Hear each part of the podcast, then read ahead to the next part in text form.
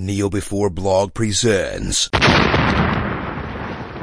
Kneel Before Pod. In 2016, a pair of nerds named Craig McKenzie and Chris McCrell got together to discuss TV shows, but it needed to be chopped into two parts. This is what happened in part two, where they almost certainly won't be remembered as legends.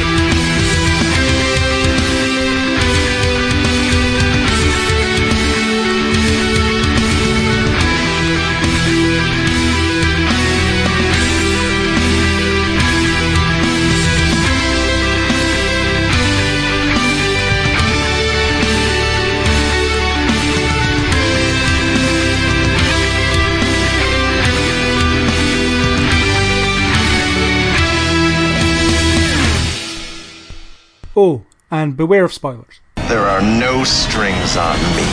I didn't know quite what to expect with Legends of Tomorrow. Um, I was a little bit disappointed in some ways with it.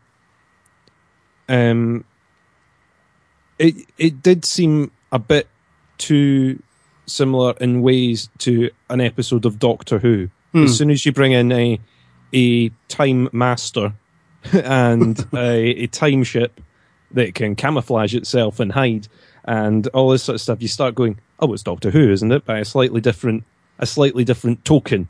Yeah. Uh, it's it's Doctor Who with superheroes, Yeah. and not super. Well, not actually superheroes, but the pals of superheroes.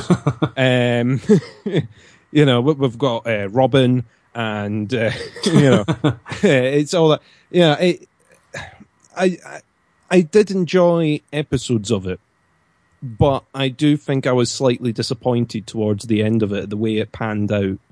I think overall it was a bit of a disappointment, especially early on, because uh, the show just didn't sim- seem to realise where its bread was buttered. You know, it's a show about time travelling superheroes. You have to work really hard to make that not fun. And somehow they managed it. I think it was there was a lot of character drama that sort of overshadowed a lot of it, and it broke almost instantly. Kept breaking its own rules that they set up to sort Yeah. of keep it on track. It's like, well, you can't revisit your somewhere you've already been. You can't revisit yourself. You can't interact with, and all these things are in, almost instantly broken within a few episodes. They're sort of visiting their former selves, or they're kidnapping their former selves. they're you know they're changing they're revisiting places that they've already been several times you hmm. know and then you're like well, well hang on are, are there any rules in all of this oh it turns out there's not Yeah. you know they, and so you're like well in that case the solution is very very simple you go back and you try and kill him again Yeah. you know now that you've revisited yourself several times there's no harm done you know Yeah. off, off you go you know you've you've unwritten the reason why you need to go on this quest Yeah, and the impression I get is that the writers didn't really care about establishing rules, so why should we? Uh, you know, that, that's how it makes me feel. If if um, it seems like they don't care, if they don't care, why should I bother? it it did. I, I mean, I think I, you know, the the characters did the, the actors did a good job in it. I did like some of the characters. I liked the way that you get to see these characters that you wouldn't have got probably as much time with, or you definitely wouldn't have got as much time with in their original shows. Yeah, and you get to see them a bit more. But I think they became too predictable. Mm. At points like, oh well, this is the point where they're going to double cross yeah, or this is the point where they're going to disobey an order and go off and do this instead. And you, you start to be able to predict the show, which sort of takes your enjoyment out of it a bit because you're like, well, I know what's going to happen over the next. They've got 20 minutes left to resolve this, and I know pretty much what the res- resolution of this is going to be. yeah. And, that's- And I that think spoils it. Yeah, I think the strength, major strength they had was um, was Snart and Mick. They were the best characters because they were they were the blankest slates. Um, everyone else had kind of had, apart from Jax, had had significant time on another show, whereas they kind of showed up whenever villains were needed. And Snart had a bit of depth, but not nowhere near as much as he gained while being on that show. And it was interesting to see them um, the worldview change and then become part of this little team. I, I did enjoy seeing it. The the cold puns made this for me. a lot of the time, I was just watching it to go, "Oh, there's the cold pun." I was waiting for all these. Yeah. You know, it was. Uh, I I do I do wonder if if he had known that he was going to be playing that character for an extended amount of time, if he would have made him so much of a sort of 40s, 50s mobster style character um, originally, if he knew he was going to be spending as much time doing that. But um, yeah, they were they were kind of the best developed in the end because they had the blank slate. They didn't Yeah. have any of this exposition before, so they could they could sort of do whatever they wanted with them. Yeah. Um, though the Mick Mick's transformation to villain Mm. and redemption a rapid redemption again at the other side, you know, just you know, it was a bit disappointing as well. It was something that they could have worked on for just that little bit longer Yeah. before sort of switching it about and going, oh well, it's all resolved now. We've, we've, Yeah. we've sorted that. You know, it's um, you know, you can forget about it now. and Kendra being stuck in a love triangle. I mean, that's just you know, I hate love triangles. I think they're lazy storytelling, and they never play out in a way that's in any way satisfying. And that was a huge example of that because you knew as soon as she started going out with Ray, oh look, Carter's going to return at some point, and she's going to fall for him again, and you know, it was like you were saying, predictable. It, it it was one of those ones where you're like, oh yeah, okay, so all, all, none of this is going to work out. We know that, Yeah, and then it's all gonna it's all gonna fall to pieces at some point, and that's going to cause them to do things that they shouldn't, and then that's going to help the villain rather than, you know, it that that was a piece, and I'd, the villain, which was the main, you know, it was the character that they were out to get from the very start. He appears across the whole thing, you know, just as much as them because he's the sort of time traveling villain at the same time. Didn't pay off for me either. I just didn't. yeah, he was enjoy- rubbish. Yeah. as a villain, and because he's going to be there in pretty much every episode, it wasn't. You know, I I just didn't enjoy it. It it it, it didn't pay off. It was too. I'm I'm trying to find the right words, but um, yeah, just just a bit disappointing. That's Mm. that's all I had for it. Yeah, I think towards the end it got a bit better when you had uh, Ray growing to giant size to fight a giant robot. That was that's kind of what I wanted when the show started. Yeah, I mean, you you get you get to see a bit more of characters like Ray, Yeah, who who I do enjoy. I, I think he does a good a good job as that character, but you know, got landed with the love triangle thing to do instead of the, the sort of fun. I think um the you know the sort of Wild West episode and things Oh. like that. You know, when when they a fan of decide when when they decided. Oh, we're going to have a bit of fun with this and do that. Then sometimes it sort of worked a little bit, and other times you're going, "What the hell are they doing here? You know, what what have they done?" And you know, the big the big robot fight, I thought was a great idea. You know, that Yeah. that's something you're going. Well, we know he can shrink, and you know, sort of similar to what we were talking about last week with uh, Ant Man. um, you know, you get a bit of a, you know, you go, oh, that's brilliant. You know, yeah, it's a it's a fun thing that we've been waiting to see, and then you know, finally it pays off. yeah. I'm hoping that season two will start to live up to its potential a bit more because they're bringing in other characters, the the Justice Society, who I think are going to be based in the 40s or something like that, from what I've read. Um, that'll be hopefully quite interesting because you've got a kind of diverse group of characters there that you can play with, and uh, I think they just need to expand the DC universe through this show a little bit. yeah, hopefully it will um, develop a little bit in the next series, and they'll sort of take things on board that they might have that they might have sort of looked back at and possibly regretted. Yeah, Um, you can you can only hope because it does have a lot of potential in there. Mhm. You know, they've, they've got all the elements they could use. You know, a, a show that does feature time travel in that way is a lot more fun. They can go anywhere and any time that they want to. They can they can really play about with it. yeah. So hopefully now that they've sort of got rid of some of the some of the rules that they put in and then quickly wrote themselves out of again, Hmm. they can they can have a bit of fun with it. Let's hope. Yeah, and there wasn't that much really noteworthy about it. I mean, it was just okay. I kind of watched it week to week, and there was always bits that I could pick out of the episode that I liked and bits that I didn't. But on the whole, I think I was I was underwhelmed, especially since I did watch the first announcement trailer that was filmed just as a trailer. You know, where uh, none of almost none of the footage appears in any of the actual episodes, and that that just made it look like it was going to be this this time traveling romp with all these heroes, and then the the end result was this convoluted love triangle led nonsense.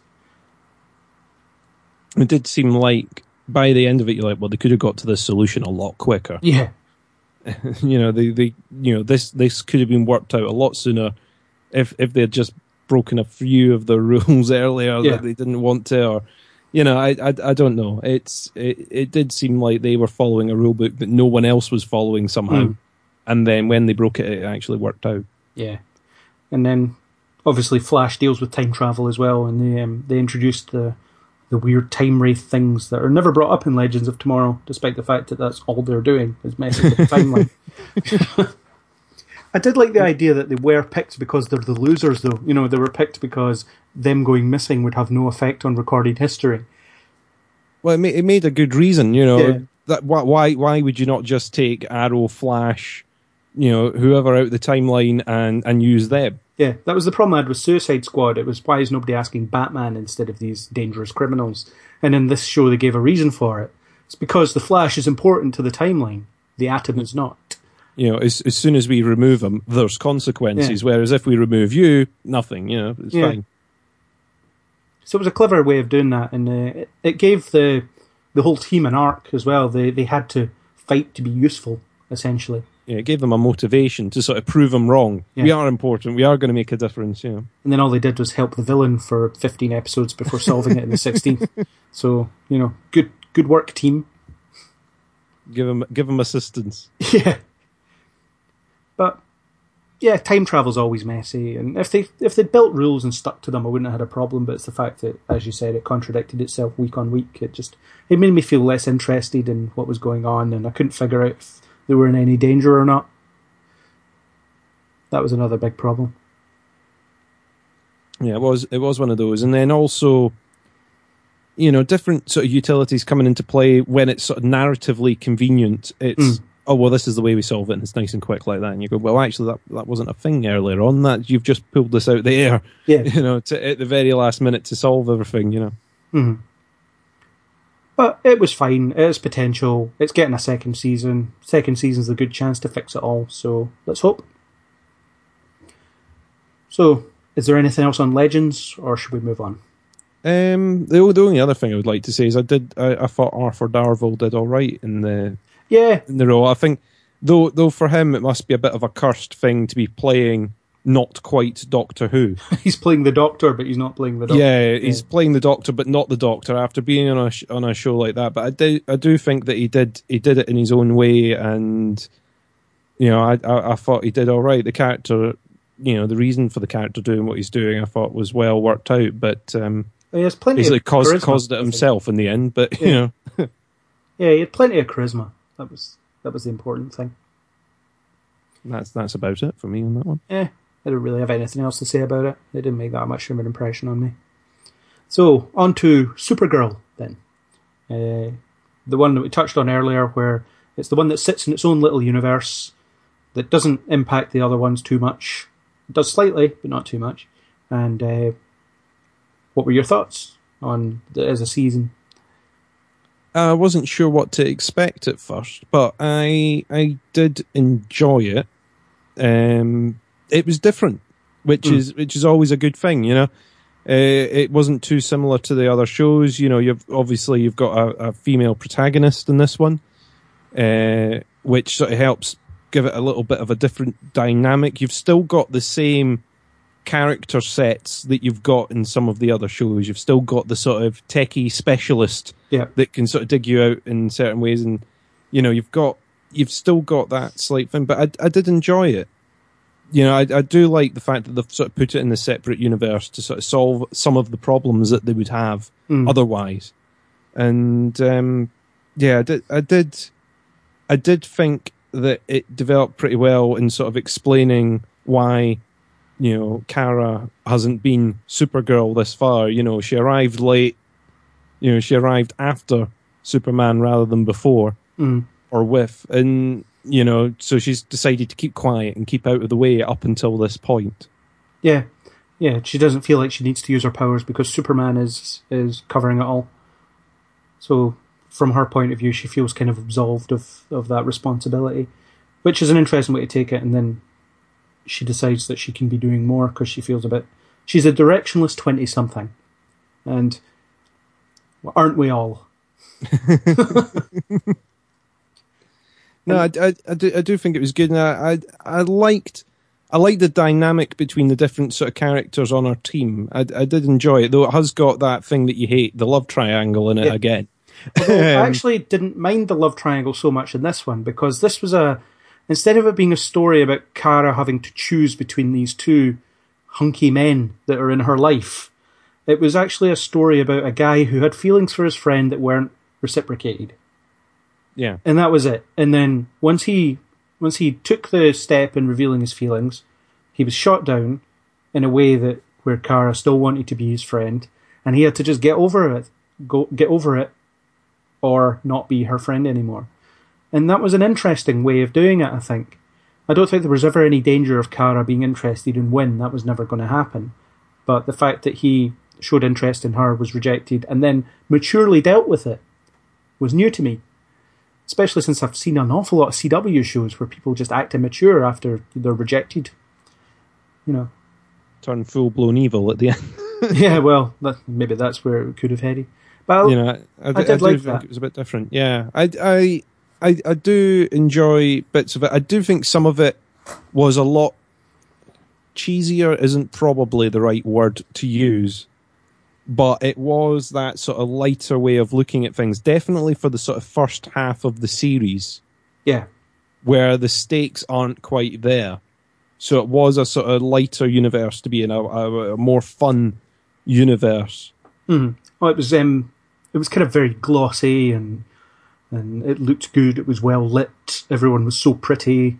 You know, it was yeah, it was one of those. Oh, this is a nice place to be. It's quite a happy place. And then eventually, once they started getting deeper into the the side stories, it got a bit more interesting. But I think wherever they failed in storytelling, they made up for in, in characterization. I always thought Kara was done very well, and I think Melissa Ben Benoist, however you pronounce her name, is an absolute hmm. revelation in that role. I think she's just she completely inhabits it and, and makes it her own. I think she's brilliant. I do, I do think that she's done a, a pretty good job with it. I think the fact that it's getting a second series is is pretty good. You know, it, it shows it's getting a. I think it's getting a longer run as well, isn't it? I can't remember uh, Off the top of my head, I, I, I might be making that up though. Terms and conditions apply. do more research. I think I think that's what I should be doing next time. Uh, notes on my own podcast. It's getting a second season though. It was It is, be get, it is getting a second season, and you know we're now going to get to see Superman in it as well. Yep. I I like the way that they just didn't have Superman around. You know that he's in this universe. You get little messages from Clark, and you know you see little hints, but they give a very good reason for him not to be there. yeah. You know, she wants to do it on her own. Yeah. She wants to do it on her own, and I think that was that was a really great way of handling it. Because otherwise, you would spend a lot of the time going, "Why not just call?" Uh, have Well, you was- thought of calling your cousin? Yeah. And then they dealt with that question early on. Why don't we just call Superman? And then he did, or Jimmy did. And then Superman shows up, and Kara's like, "Why did you call him?" And then because if I didn't, you would have died. But you know, never mind that. Yeah, but it, it does it. I, I think it helped a little bit. It'll be good seeing. Hopefully, they don't use him too much in the next series. Now that he is going to be there, They have to be equals. That's an important thing. yeah, Uh, he can't show up and solve all her problems. Uh, he has to bring something. She has to bring something, and you know they they should work to the resolution together rather than one of them being the, the linchpin of that resolution. Because if you're just bringing Superman in to show how much his cousin's better than him, then that's pointless. But if you're bringing him in to show that he's better than his cousin, then again that's also pointless. no, it's it, it has got to be a sort of thing of equals. Hopefully, Yeah. and you know, considering it's still you know the the title above the door is still Supergirl, so hopefully they they keep her at the center of the of the story and it doesn't shift too much. The Well, they- dynamic, you know, sort of a Superman show by a different name. Yeah, well, they built the those differences in quite early on. Actually, I quite like the whole um, the the explanation of how their ways of thinking are different. You know, Kara remembers Krypton because she lived there for a number of years before she was sent to Earth, uh, so she remembers uh, Kryptonian culture and and how they see things. And um, where Superman works alone because he's he's been brought up that way. That's what he knows. Kara remembers that Kryptonians don't see any shame in asking for help. That's why she asks for help from her friends. You know, she wants it to be a team effort rather than just being her. Whereas Superman is, con- he feels like he should do it on his own, and I think that's an important difference between the two of them, and the fact that he she is a little bit more alien than he is in some ways, or at least seems to be. No, I, I agree with that. I, I do think that you know that works. Yeah. You know the the explanation and everything all runs. Um, the the sort of core team around her, I I really liked. Uh, I thought Winn was quite a fun character to have around. The way they did. I James hated him at first. Actually, I hated Winn at first for some reason. He, yeah, he was a bit.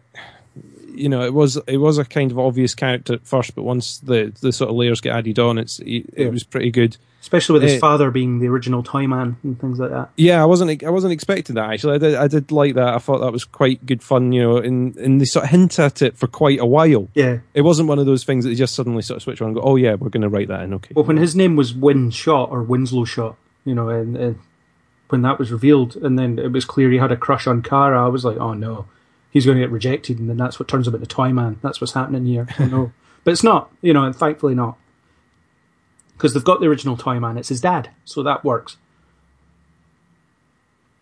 Though the problem I had with Winn is uh, there was an episode where he helps out at the DEO, which I'm sure we'll get to, and um, he's bet probably better than anyone they've got on staff. It's like, why is he working in IT for some newspaper company or a media company? You know, Yeah. Why why have you not hired him already? yeah. Why doesn't he work there? yeah, it, it does. There, there are some points of that where you're, you're sort of going, why why is that person there, and why is you know, you know, when you look at Alex yeah, um, you know, Alex's character at, at first in the first sort of couple of episodes, it's like, oh well, I'm just a sort of specialist. I, I help out, and you know, I'm in the background here. And then you find out she's pretty much the deputy director. Hmm. you know, it, so I don't know whether that was the the the sort of idea all along, or if at some point they went, oh, actually, she'll be the deputy. She'll, you know, she's she's the second person running everything. Alex You know- was a character that always kind of bothered me. Yeah, she kind of, she seems to exude this "I'm a tough girl" thing, which really grinds my gears. Um, Well, it was it was a tough girl image that they get rid of whenever it was convenient. yeah, I, I She'd- do like she'd be, the, she'd be whimpering in a corner when they needed it. They and you're like, well, she wouldn't be in that position if she is this sort of trained specialist type yeah, who's been going out in the field and presumably been doing this for quite a while now yeah. before she's got to that position. I do So- like the um, I do like the scenes where they're sitting watching Netflix or whatever it is, you know, the and just being sisters. Those are good scenes because there's a bit of humanity to her in those points. Yeah, and then before in those other scenes, she can be a bit two dimensional. She can, in, in in just the way they sort of, you know, they will have her being the tough girl one second, and then it will completely flip Yeah, to the point where she's not able to do anything. She, you know, she'll get herself out of handcuffs, she'll get out of a chair, she'll take down six or seven bad guys, and then suddenly she's in a corner somewhere. You go, well, why is she not fighting anymore? You what happened? you know, yeah, it's like, oh well, th- at this point we need her not to be doing that so that she can be rescued. You know, you know, yeah, she's she's now got to be the damsel in distress where she wasn't before. yeah. You know, I think they sort of stopped that towards the end of the series. It's sort of solved a little bit. Well, towards the end, she does a lot of stupid things as well. It was when the uh, mind control stuff was happening, and um, she insists that she be brought back to National City, even though she's going to wreck uh, J'onn's concentration with every second she's there. And then, you know, it, it ultimately ends up with with them both getting hurt. Yeah, it, it is. It is one of those ones where you're going, well, you know, would either of those characters have taken that decision Yeah. seriously? You know, I do think he would have just left her behind. Yeah, I don't think he would have taken her, but Yeah, and I uh, really liked uh, J'onn J'onzz as well, or Hank Henshaw as he was at the start of the season. Um, I mean, at first he seemed like a two-dimensional tough guy, government agent guy, and then they teased that there was some kind of secret about him. And uh, the Hank Henshaw name is a bit of a misleading thing as well, because in the comics he becomes like the cyborg Superman, so he's like rebuilt to have Superman's powers. Um, and then having that just be a uh, be a bit of a twist away from that when he's the the disguise for the Martian Manhunter was really clever. I mean, especially at, at the beginning, they're sort of lining him up to be a villain. Yeah, you know, he's he's this is going to be the bad guy. The you know the, the glowing eyes and all that. You're thinking, oh, at some point he's going to turn really really bad, and it's you know, Yeah. this is this is going to be the series' villain uh, at some point, you know, and uh, it, it's not the case, and it's a sort of pleasant surprise in a way. And I think you know when you finally get a bit of exposition behind his story of you know how how he ended up taking on the sort of Hank Henshaw persona, I think I think it sort of adds a little bit, and I, I think it was a character that was pretty well handled actually. Yeah, one of the best episodes was the White Martian one, where he had to, you know, where he had to face this, the embodiment of the thing that killed his family, and uh, and he struggled to deal with that, and he wanted to die, and because he was sick of like being strong and living. Uh, it was all really intense stuff, and I think the actor was good enough, and and I really liked the visual effects on him when he became the six foot Mar- Green Martian figure. That was really cool. Yeah, It was a it was a good character, and he'd been in Smallville before, uh, played by a different actor, and you never actually saw his true form. We did once, but for a second. Um, so it was good that they they brought this guy in and made him made him work so well, and and tied him to Kara being. She's not the last of her kind. In fact, she's far from the last of her kind. Uh, but the the idea that they're both alone in the universe, sort of thing, is is quite interesting. Now, the one of the characters that I always found a bit weird in the series was the sort of Maxwell Lord character. Discount Lex Luthor. Yes, where you're sort of spending the whole thing going, this this is just not quite Lex Luthor. You know, this is the, uh, you know, the the character was sort of looking at it going.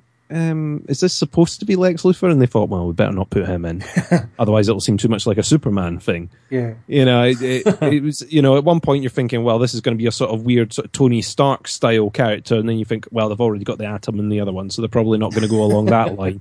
So it's like, is this going to be the Lex Luthor one? You know, They were trying to make him suave, complex, and sinister, and achieved none of those. it, it did. It didn't just didn't seem to work, and then he's sort of he's helping. He's not helping. He is helping. He's not. It's, uh, it, it, they sort of flip flopped with him a couple of times. To which point you don't know quite what his motivation is for anything, and it's Yeah. not mysterious. It's just annoying. It's just It's, oh, uh, we need him to do this this week, so we'll make him do this this week. Yeah, we, we need him to be a good guy this week. We need him to be a villain this week. We need him to just happen to be around this week because Yeah. we need to make it look like he's definitely still here. Um, you know, it's I, I I don't know. I don't know what they are they were planning Yeah, with them. I don't know if they had a bigger story planned and then just didn't follow through with it. I think they just needed a billionaire supervillain, or billionaire not supervillain, but you know, a billionaire villain to challenge Supergirl, and that was who they got. And a billionaire distraction from the main villain. Yeah, and I think it wasn't because of him, but the best episode of, involving Maxwell Lord was Bizarro. But it was just the um, it was more the idea of what he did rather than his reaction to it. The way that he he took these these young injured girls and experimented on them without their consent, and then sent them out, you know, with all this programming to make them full of a killer instinct.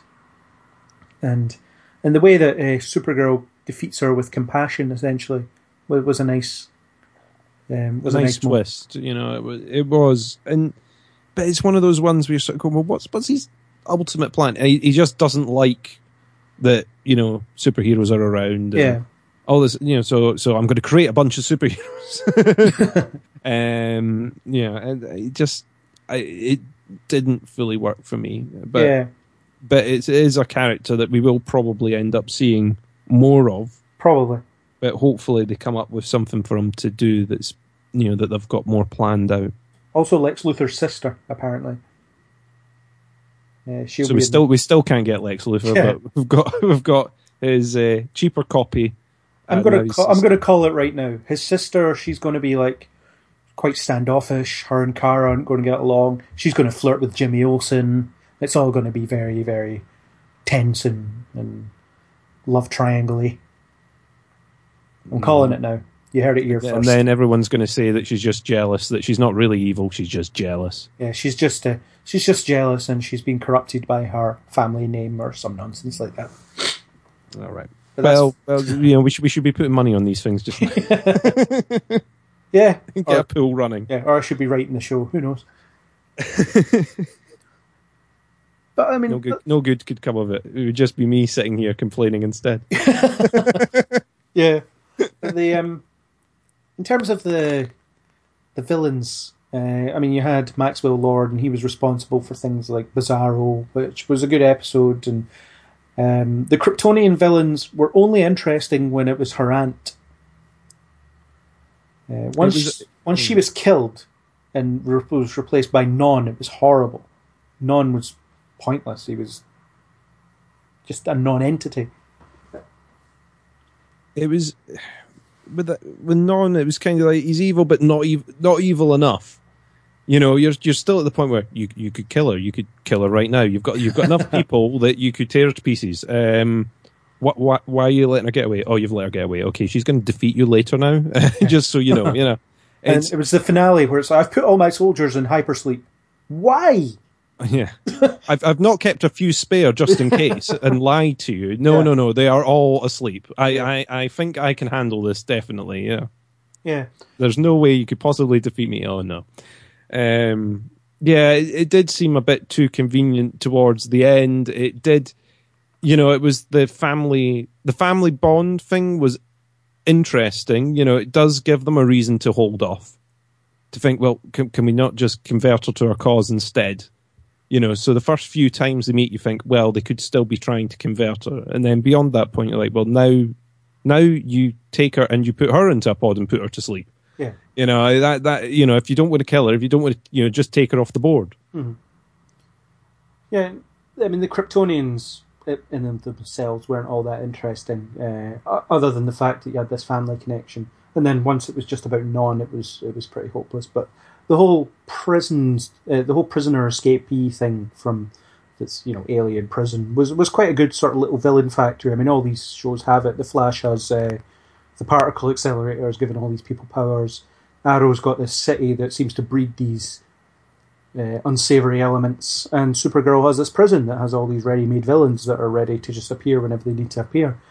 Um, I think that will largely disappear next season. Maybe um, it seems like they've they've dealt with the whole prison element of it. Well, Certainly, there'll, like be no, there'll be no one coordinating the prisoners anymore, yeah, or keeping them in hiding potentially. You know, no one keeping them hiding. So there might be a few more exposed, but yeah. you know, you don't you don't know what's going to pop up in the next one. It's going to be Cadmus Labs that's the big bad the next season, I would think.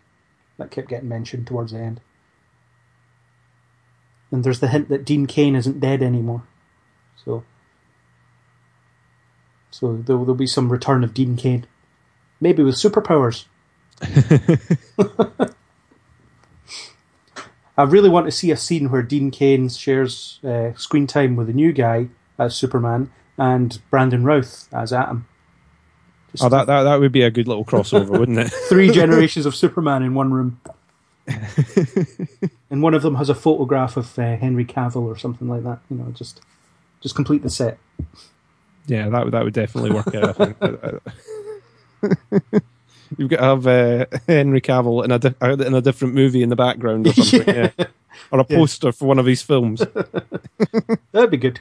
They should write it right now. It would be it'd be a fun little thing to do. I, I do like when they do these Easter egg things. Yeah. But yeah, despite my misgivings about the kind of storytelling and the way the villain story built up, I thought they were really consistent with, with Kara's traits. The fact that her empathy is her most important superpower in effect was, was really good. Uh, I think the best example of that was that scene where she um, didn't have her powers, but she talked that, that man out of robbing the store. And, you know, she her hand was trembling and there was every risk she could be killed, but she did it anyway. That kind of that, that's a bit of a test for her because she knows that she can be killed and she just does it anyway. I, I quite like that scene. No, I think I think there were some there were some really good episodes. There was some really good work. There were some things that were a little bit, you know, off. But hopefully, you know, I have I have more hope in this than I than I do for Legends of Tomorrow. So, but you know, it, it all depends on what they do next and where where they put these characters. Yeah, and it's an important show as well because you've got so many TV series where there's you know a, a male in the lead, and uh, this is a show that teenage girls or little girls can watch and they can look up to this this female strong—I say strong as in in the sense that she's well rounded, not in the sense that she's strong because she's just as vulnerable as a normal human being, really. Uh, but the fact that people can look up to her and, and say, "This is what I want to be," and you know, it's a good thing for young women to have that. I think. Well, it makes a welcome change. Yeah. I, I think that's the thing, and hopefully it proves successful because then it stops networks and TV executives shying away. Where if it's a failure, or the numbers go down, or the numbers aren't as successful, then they point to it as the case for everything. Yeah. Go well, we won't do anything like that again because, you know, because this is what happened the last time round. Mm. Yeah, it, it definitely has a lot of potential. I think season two will be. It, it comes home to CW, which is where it should have been in the first place. I think. Um, And um, you know, like we mentioned earlier on, all these are getting some sort of big tie-in later Yeah. on. So I'm interested to see how that all works. oh yeah. Some sometimes these things sort of, you know, like we said earlier on, distract away from the story. Mm. So as long as they've all worked together and all had a really good discussion about how they're wanting to do it, then it should work all right. Where if it's a token, you know, a very token gesture, then it'll be. I'd, I'd, I'd question why they bother with it at all, except you know, just to show off that they can. Yeah. And there's going to be a musical crossover next year, apparently, or this year, whenever. Yeah, I didn't believe you when you told me that, and I still don't believe it now. I know. It's well, you've got two characters that were once in Glee, so why not? And they're now both playing superheroes. yeah, you, you've got that. And I, I suppose John Barrowman does musicals, doesn't he? Oh God, There, there's one of the crossovers for John Barrowman to be in. Oh. I do kind of want to see this actually, but Yeah. I, I, I don't know if it would be better as some sort of uh, skit that they put in somewhere or some sort of hallucinogenic dream, uh, possibly. well, there is a there is a DC villain called the Music Meister who, for some reason, has the ability to make people sing spontaneously. so they could do that. They could do that. Yeah, or, or or someone just takes some very funny substance and uh, and comedy ensues. Kryptonian weed. yeah, something like that. I don't know. I think it'll. I'll give them the benefit of the doubt as long as it's fun and it doesn't. It doesn't completely destroy the the ability to take the show seriously. Then I'm on board. Yeah, it's good. I think uh, you know if, if they if they are doing this thing, which I still don't believe, then uh, you know as long as they somehow make it stand apart, so that you can take the characters and the plot seriously afterwards. It worked Then in Buffy. That's all I'm saying. Well, if it worked in Buffy, then it'll definitely work. what can I say? yeah. What were your thoughts on the Cat Grant character? We haven't really talked about her at all. Um, at first, uh, you know, I, I thought, you know, it's another comedy light relief character. I thought at first, but then she does turn into a bit of a an inspiration. Strangely, where you you wouldn't, I, I don't think I would have expected her to become a inspiration for Kara. Yeah. You know, part way through, and the character does change around a little bit. Mhm. Um, I have a bit of a love and hate thing with it, to be honest, because it did seem at some points like she was the, uh, not the sort of Lois Lane type character, for want of a better, you know, she's, um, you know, she was the one that was in peril or kidnapped or taken hostage or someone's got, you know, someone's, you know, going to argue with her or try and take her out. You know, it, it did seem that she was there to be put in peril a lot of the time. Um, but I, I, I don't know. I, I, I'm kind of in two minds about it, really. What, what do you think? I actually did quite like her. She's a mentor figure, first and foremost. Her kind of her lessons are quite harsh and they're quite, um, you know, blunt, but the point does get across. And I actually think they missed a trick because early on I thought she obviously knows that Kara is Supergirl because it's staring her right in the face. And what she's doing is she's choosing to honor that secret and give her advice at the same time. But then later on, she, it's made clear that she doesn't know that Kara is Supergirl, and Kara's able to convince her that she's not. So I think the relationship works better when on the assumption that she knows but isn't letting on. Yeah, I think I think that's true. Actually, I did I did think at the beginning, like you, that oh she's she's figured this out, and that's why she's given this advice at this time, which is very very convenient. You know, unless you knew, you wouldn't be particularly standing on the balcony uh, talking about this at this moment. You know, the the conveniently placed. Uh, uh, balcony to tell each other truths. Uh, you know, every everyone has their balcony moment. The balcony confessional. the- yeah. yeah, that's it. The balcony confessional, where they go, uh, I'm going to go out to the balcony. I'm going to look pensive for a moment. Will you come over and tell me a heartwarming story, please? um, and solve this problem for me. And you know, I, I did, I did think at oh, she's sort of knows, and this is this is why she's doing it that way. And then, you know, then you see the episode where she's trying to figure it out, and then she's convinced otherwise. And I do think they will flip flop again to, oh, you just tricked me somehow. Depends how often she appears in season two as well, because they don't have her full time. I've read. Uh, apparently, she's in the first two, and then there's no plans after that because everyone else is willing to move to Canada, but not uh, Mrs. Harrison Ford. um, which is fair enough, I suppose. I mean, she is. They they did well to get a hold of her for an entire season as it was, and I think they used her quite well. Uh, her role was quite important because a lot of the one of the major themes throughout the season for me was image, as in it was about uh, Supergirl's media image. How does the public see her? Uh, and this kind of feminist. I, mean, I, I know people some sometimes think of feminism as a swear word, and, and and how things are portrayed, but I think it was a very good version of feminism where it's all about no, this is how women can be taken seriously in society.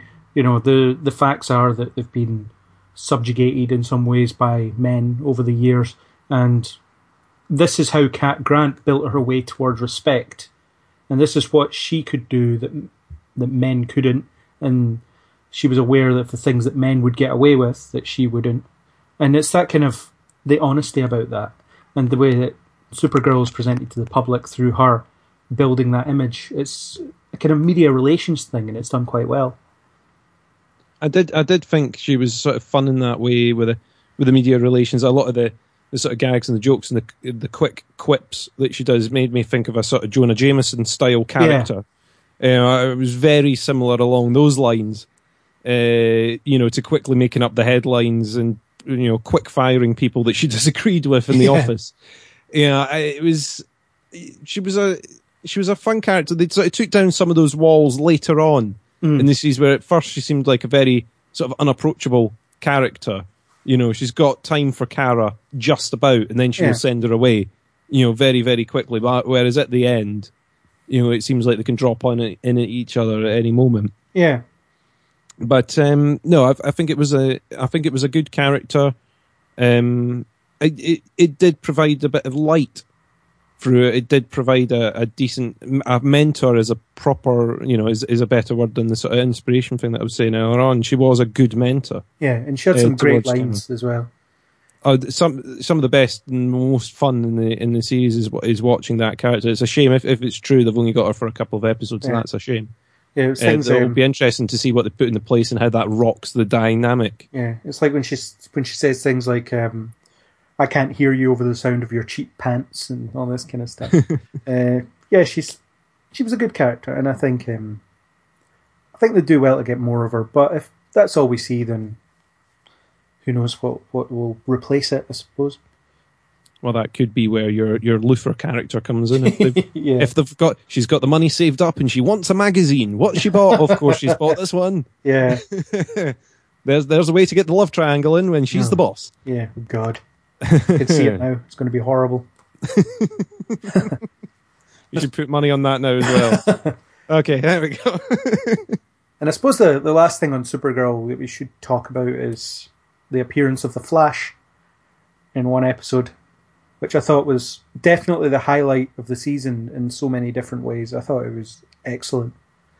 It, it was really good. I I I, did, I knew the crossover was happening. I didn't know Yeah. what episode it was going to be in. I hadn't watched The Flash yet at that point either. so I watched everything out of sequence, uh, which is uh, maybe not the best way to do it, but it's the way I did it nonetheless. Um, but yeah, I, I I enjoyed it. I thought it was a lot of fun. It kind of shows what you can do because you've got the rights and you can do these crossovers Yeah. um, yeah, I, I, really enjoyed seeing those two characters interacting. It was a difficult one for them to do as well because they were on two different networks in two different cities. So what you had was uh, Grant Gustin flying back and forth, you know, just to film this episode, and so it was a lot of work went into it, and I do think it shows.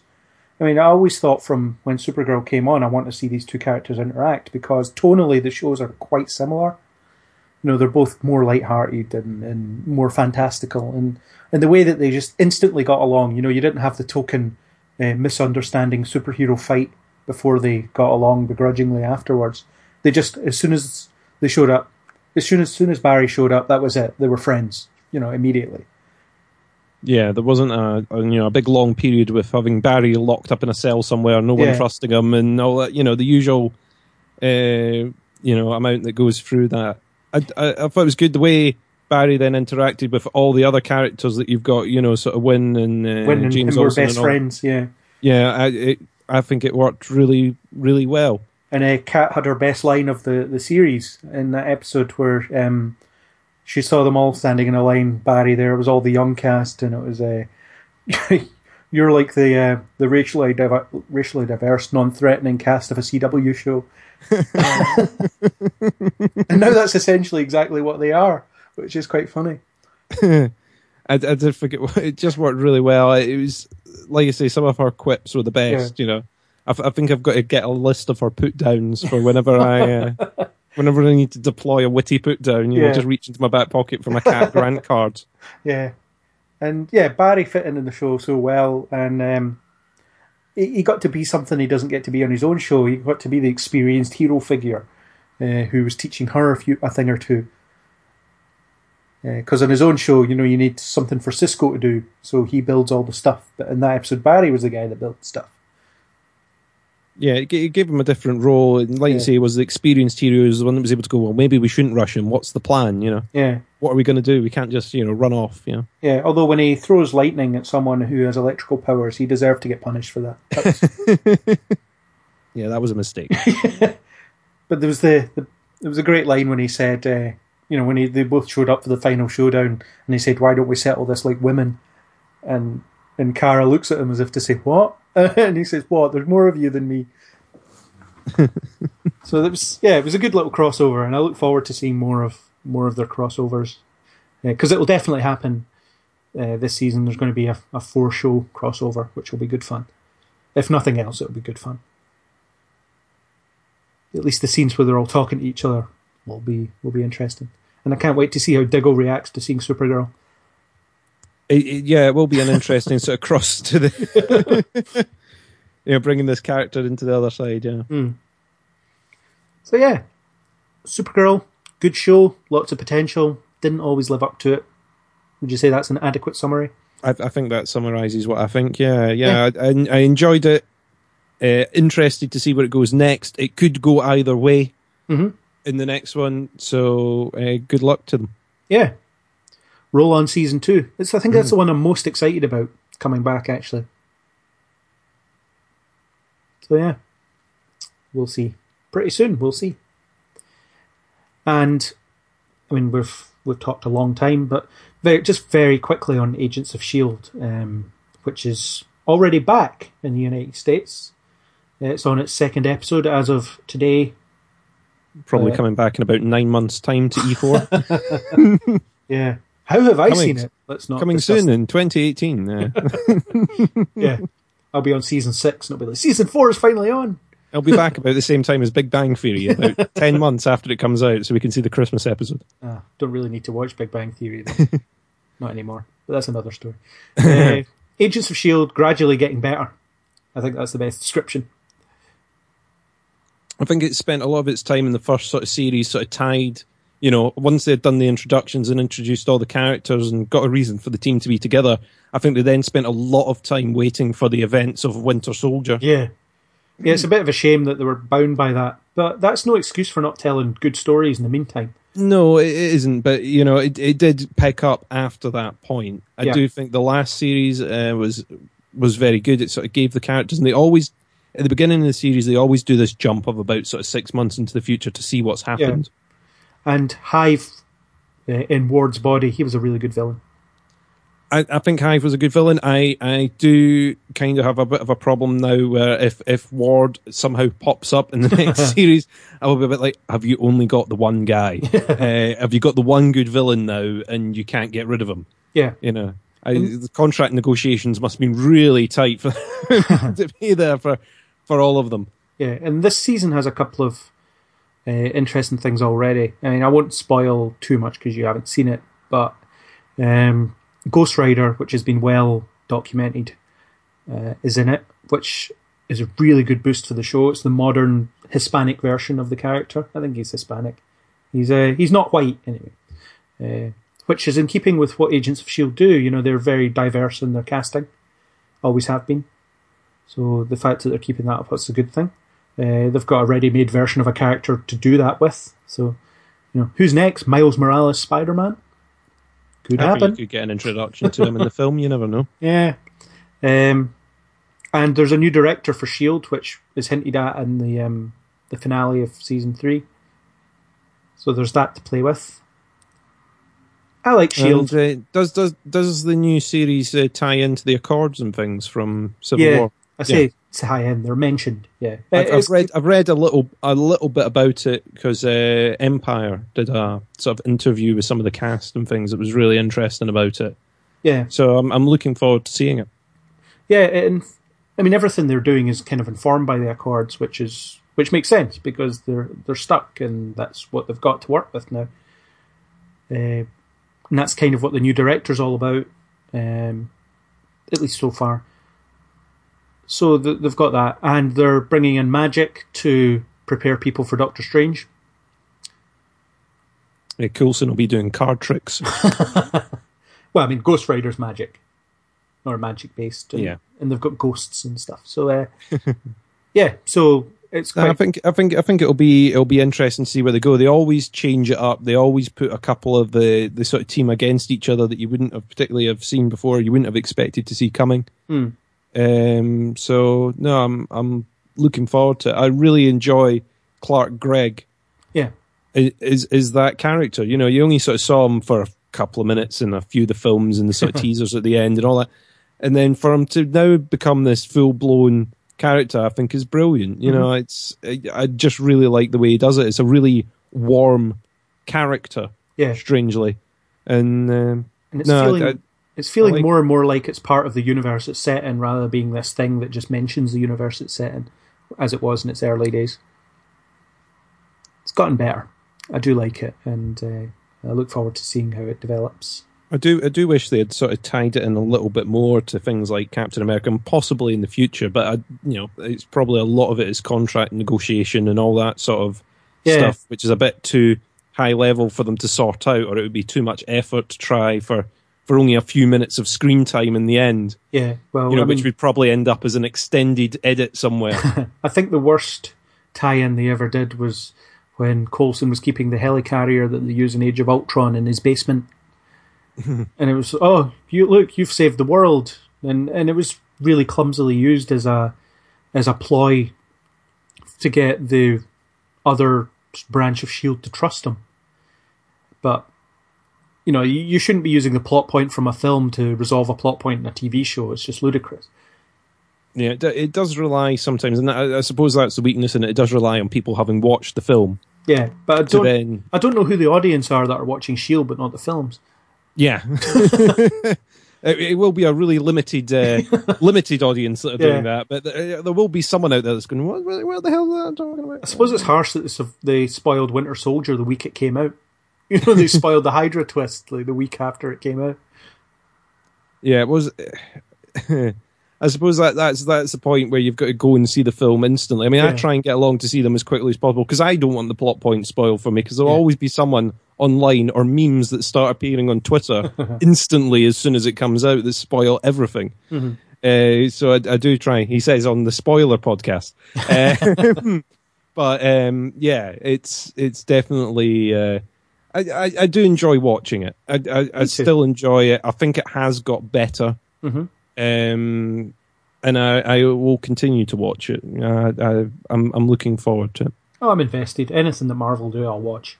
Luke Cage is out this week at the time of recording. Looking forward to that. See, I haven't finished Jessica Jones yet. I've got to admit, I watched season one of Daredevil and I watched it really, really quickly. I binge watched. The second one, I watched a little bit slower, but I still finished it. Jessica Jones, I have, I'm almost finished. Yeah, I found Jessica Jones more of a struggle. I, I, I've, I've, I've found it more of a more of a thing to watch. Though um, I'll probably need to finish that first before I jump onto Luke Cage. I think. Most likely, yeah, because the two characters are are linked in Yes. in different ways. So yeah. no spoilers, anyone. Thank you. But Luke Cage on Friday, so we'll try and get a podcast on that one maybe if people can watch it in time. Hint, hint. What the whole thing? Yeah.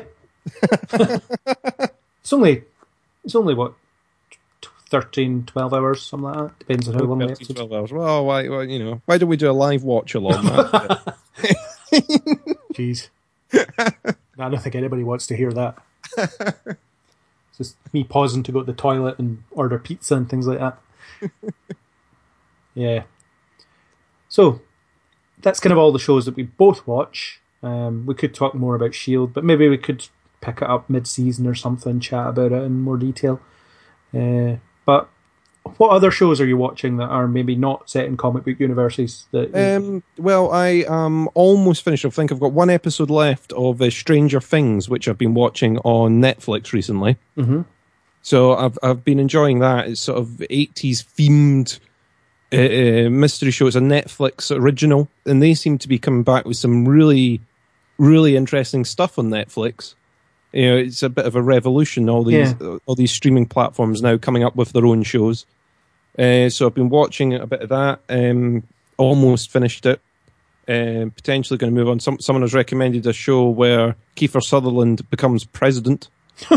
Uh, I'm trying to remember the name of it off the top of my head, but someone's recommended it, so I might is it called watching. 24 The President? Jack Bauer becomes president. If you named it that, it would be an instant sellout.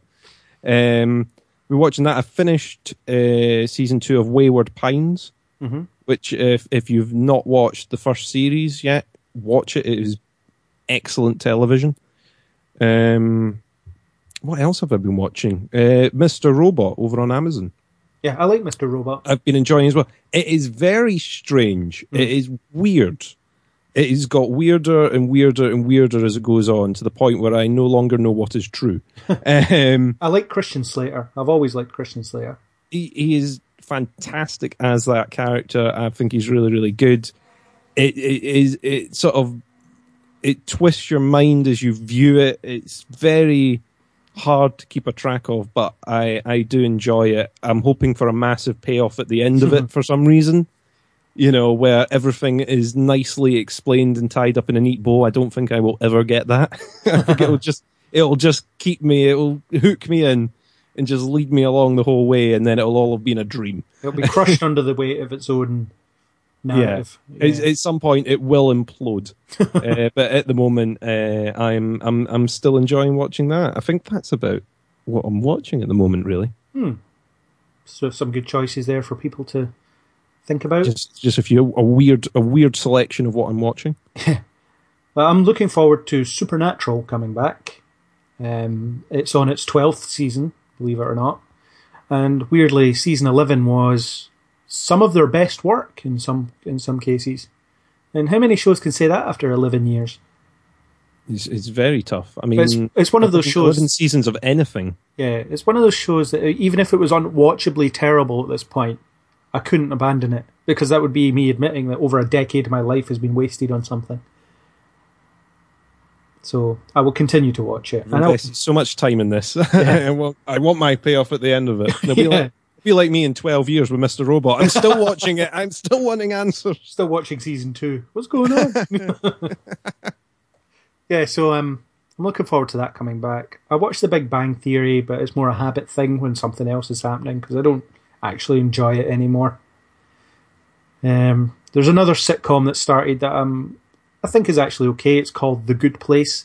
It has Kristen Bell in it, and basically she gets into heaven.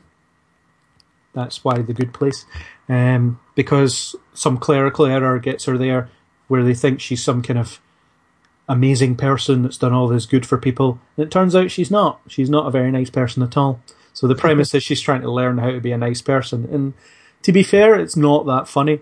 Uh, but I think Kristen Bell is great at dropping comedy lines. I think you know she's when she has to come across as being this awful person. I think she nails it. I've always liked her, and that's why I'm watching it. To be honest. Um, what else am I watching? Uh, it won't be back on until next year, but iZombie, which is brilliant.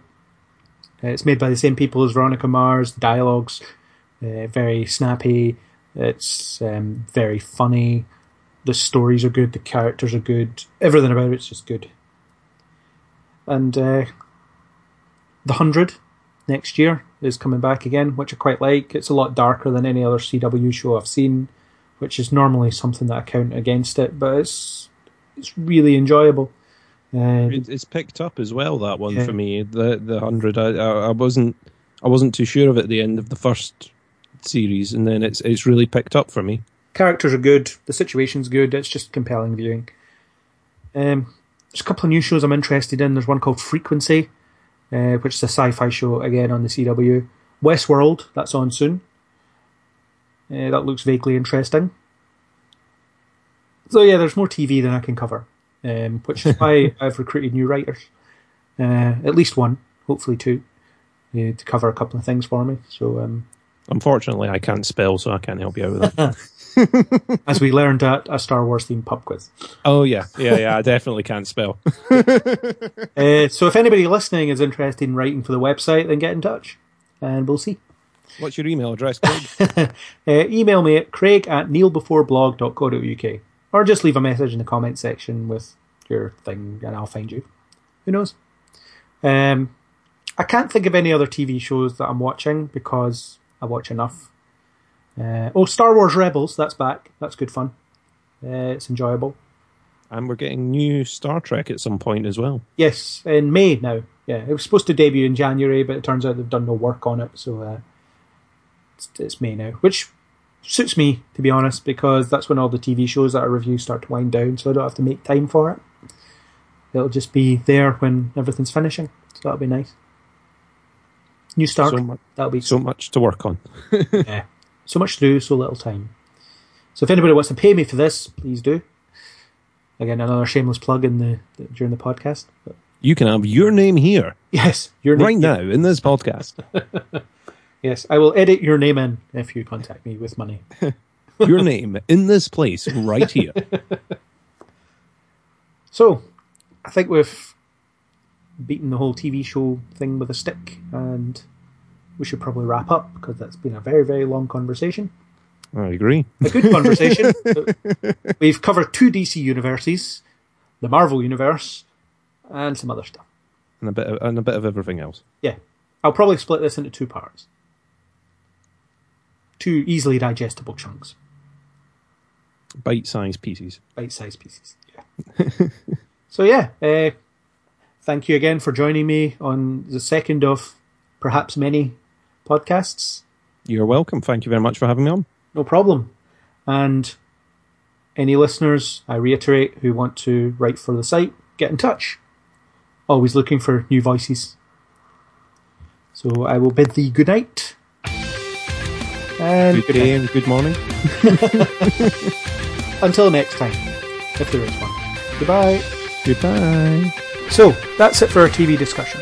Links to information on all the shows we discussed, as well as reviews, can be found in the show notes. Once again, thanks to nstens1117 for the supplied music, and if you like what you heard, then please do subscribe on iTunes, YouTube, or any major podcasting app. We'll catch you on the next Neil Before Plot.